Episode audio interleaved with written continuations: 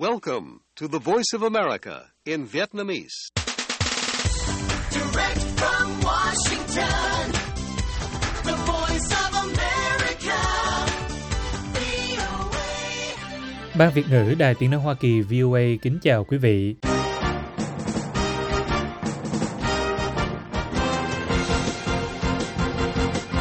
Chúng tôi xin mở đầu chương trình thời sự quốc tế sáng thứ Bảy ngày 17 tháng 2 năm 2024 ở Việt Nam với phần lượt thuật các tin đáng chú ý. Alexei Navalny, đối thủ hàng đầu của Tổng thống Nga Putin, được nói đã chết trong nhà tù ở Bắc Cực. Ngoài ra, những tin tức khác đáng chú ý bao gồm quân Nga siết chặt vòng vây thành phố Avdiivka chiến lược của Ukraine. Đài Loan bên vực lực lượng tuần duyên sau khi Trung Quốc khiếu nại về tai nạn chết người. Thủ tướng Israel bác bỏ áp lực quốc tế về nhà nước của người Palestine.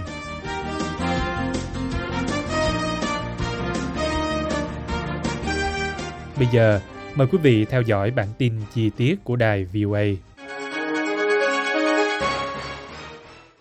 lãnh đạo chính trị đối lập nổi tiếng nhất của Nga, ông Alexei Navalny đã gục ngã và qua đời hôm thứ Sáu 16 tháng 2 sau khi đi dạo tại trại giam hình sự Bắc Cực tên là Pola Wolf, nơi ông đang thụ án tù dài hạn, cơ quan hình sự Nga cho biết.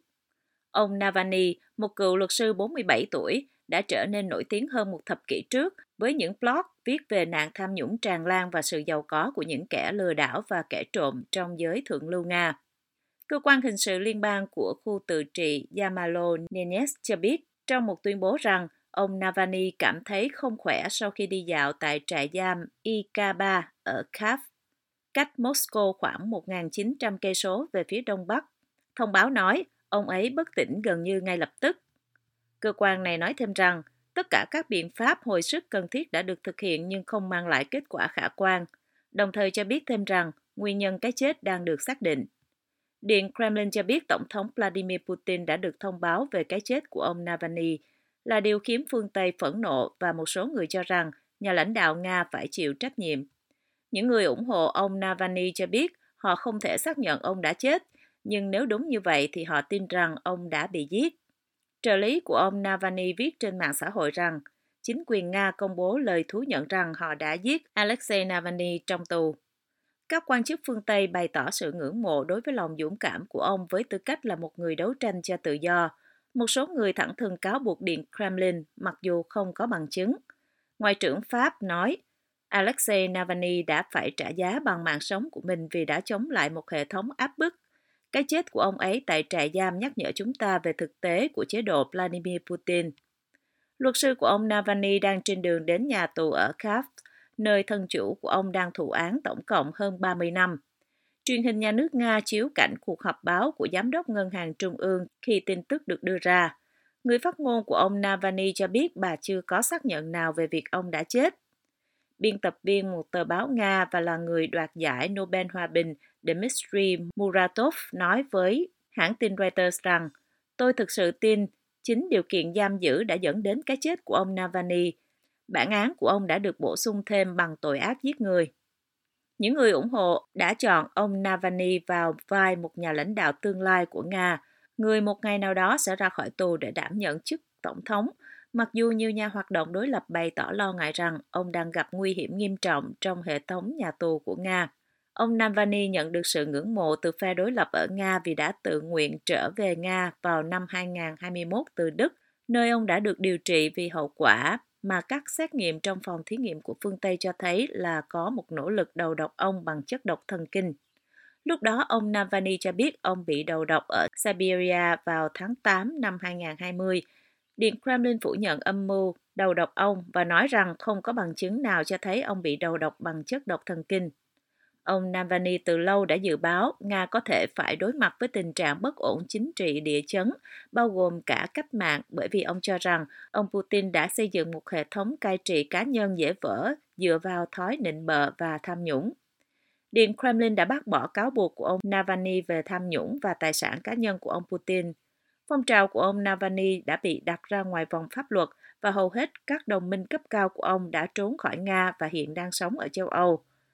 Các quan chức Nga coi ông Navalny là một kẻ cực đoan, một con rối của cơ quan tình báo CIA của Hoa Kỳ mà họ cho rằng đang có ý định gieo mầm mống cách mạng nhằm làm suy yếu nước Nga và biến nước này trở thành quốc gia khách hàng của phương Tây.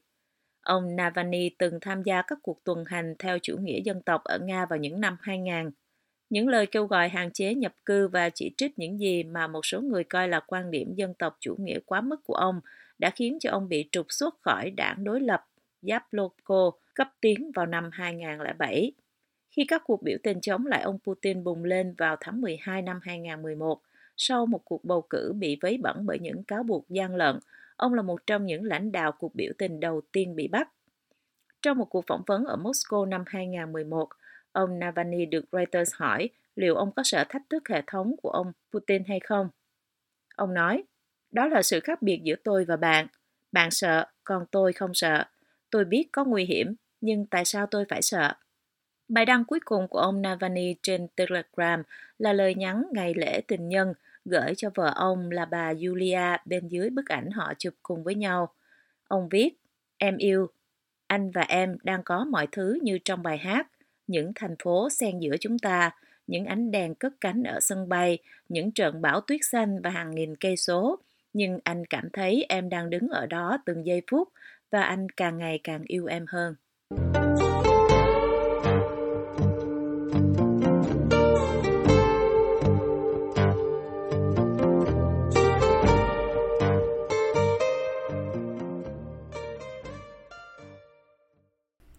Lực lượng phòng thủ của Ukraine với số quân ít hơn nhiều đang kiên quyết cố thủ bên trong thành phố nhỏ Avdiivka ở phía đông hôm thứ Sáu,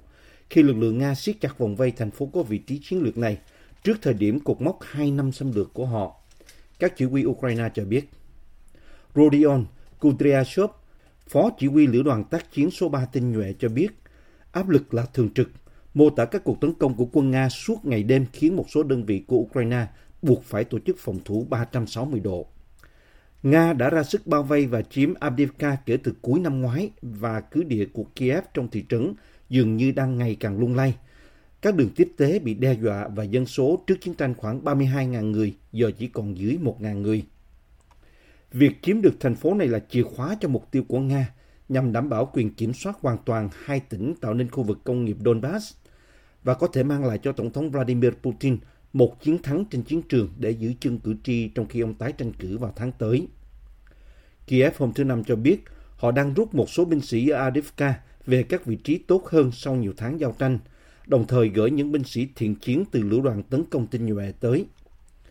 Ông Kurdyashov nói với đài truyền hình Ukraine rằng quân đội địa phương với số quân quá ít trong khi Nga tăng cường thiết giáp và quả lực pháo binh để tìm cách phá vỡ một số vị trí của lực lượng phòng thủ nhưng không thành công. Một chỉ huy lữ đoàn khác, Maxim Zorin, cho biết Nga đang thả từ 60 đến 80 quả bom dẫn đường có sức hủy diệt cao mỗi ngày. Ông viết trên ứng dụng nhắn tin Telegram, tất cả các tòa nhà và công trình kiến trúc đơn giản biến thành một con mương sau một cuộc tấn công chỉ bằng một quả bom dẫn đường.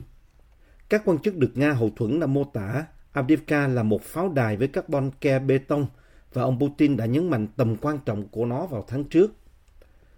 Alexander Tanaski, chỉ huy lực lượng Đông Nam Ukraine, cho biết rằng tình hình ở Avdiivka là khó khăn nhưng vẫn trong tầm kiểm soát và nhiều đạn dược vật tư đã được gửi đến các vị trí mới được tăng cường. Ông nói thêm trên ứng dụng nhắn tin Telegram, chúng tôi coi trọng từng mảnh đất của Ukraine, nhưng giá trị và ưu tiên cao nhất đối với chúng tôi là bảo toàn mạng sống của từng người lính Ukraine. Đài Loan hôm 15 tháng 2 lên tiếng bên vực hành động của lực lượng tuần duyên của mình sau khi hai người trên một tàu cao tốc Trung Quốc thiệt mạng khi chiếc tàu của họ bị lật trong lúc tìm cách chạy thoát một tàu tuần duyên. Văn phòng của Trung Quốc chuyên lo về các vấn đề Đài Loan tố cáo Đài Loan có lúc đối xử với người dân Trung Quốc một cách thô bạo và nguy hiểm là nguyên nhân chính dẫn đến vụ việc mà họ lên án là tàn độc này. Đài Loan, nơi Trung Quốc tuyên bố là lãnh thổ thuộc quyền sở hữu của mình, đã phàn nàn trong những năm gần đây về các tàu đánh cá Trung Quốc và các tàu khác hoạt động trong vùng biển do Đài Loan kiểm soát, đặc biệt là xung quanh các đảo Kim Môn và Mã Tổ nằm cách bờ biển Trung Quốc một khoảng cách ngắn.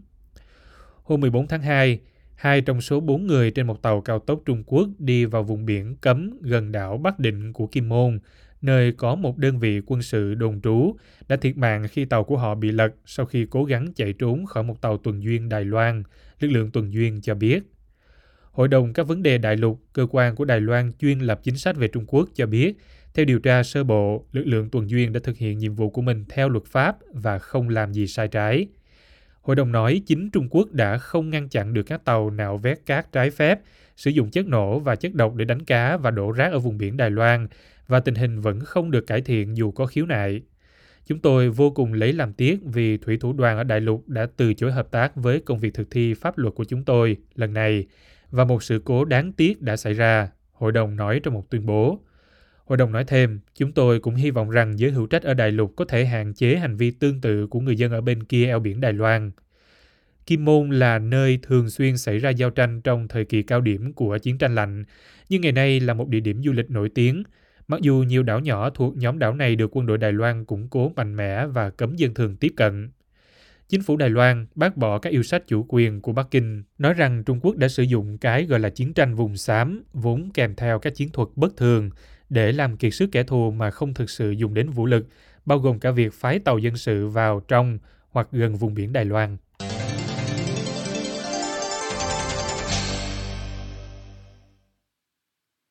Israel sẽ không bị áp lực phải chấp nhận một nhà nước Palestine, Thủ tướng Benjamin Netanyahu nói hôm thứ Sáu, 16 tháng 2.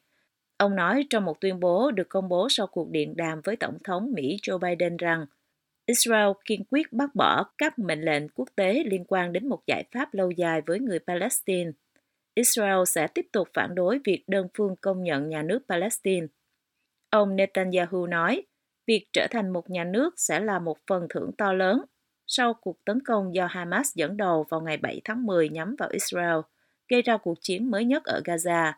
Ông nói, sự sắp xếp như vậy chỉ có thể đạt được thông qua đàm phán trực tiếp giữa hai bên, mặc dù chưa có cuộc đàm phán nào được tổ chức kể từ năm 2014. Báo Washington Post hôm thứ Năm đưa tin rằng Hoa Kỳ đang làm việc với một số quốc gia Ả Rập, bao gồm Ai Cập, Jordan,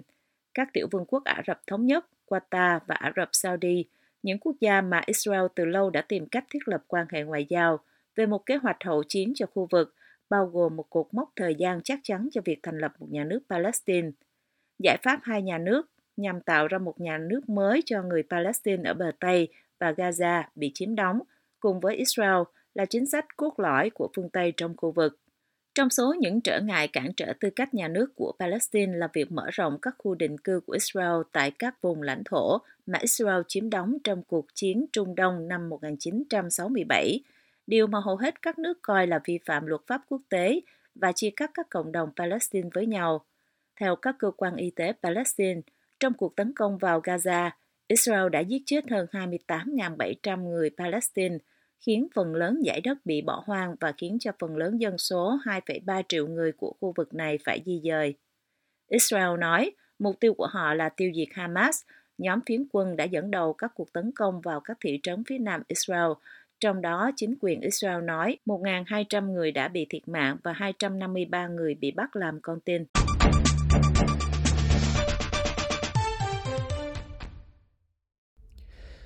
Chương trình thời sự quốc tế thứ Bảy ngày 17 tháng 2 năm 2024 của đài VOA xin được kết thúc tại đây. Mời quý vị theo dõi tin tức được cập nhật thường xuyên trên trang web của Ban Việt ngữ ở địa chỉ voa tiếng việt.com.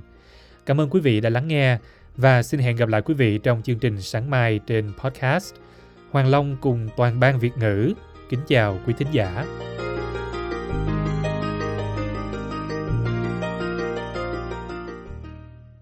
This program has come to you from the Voice of America, Washington.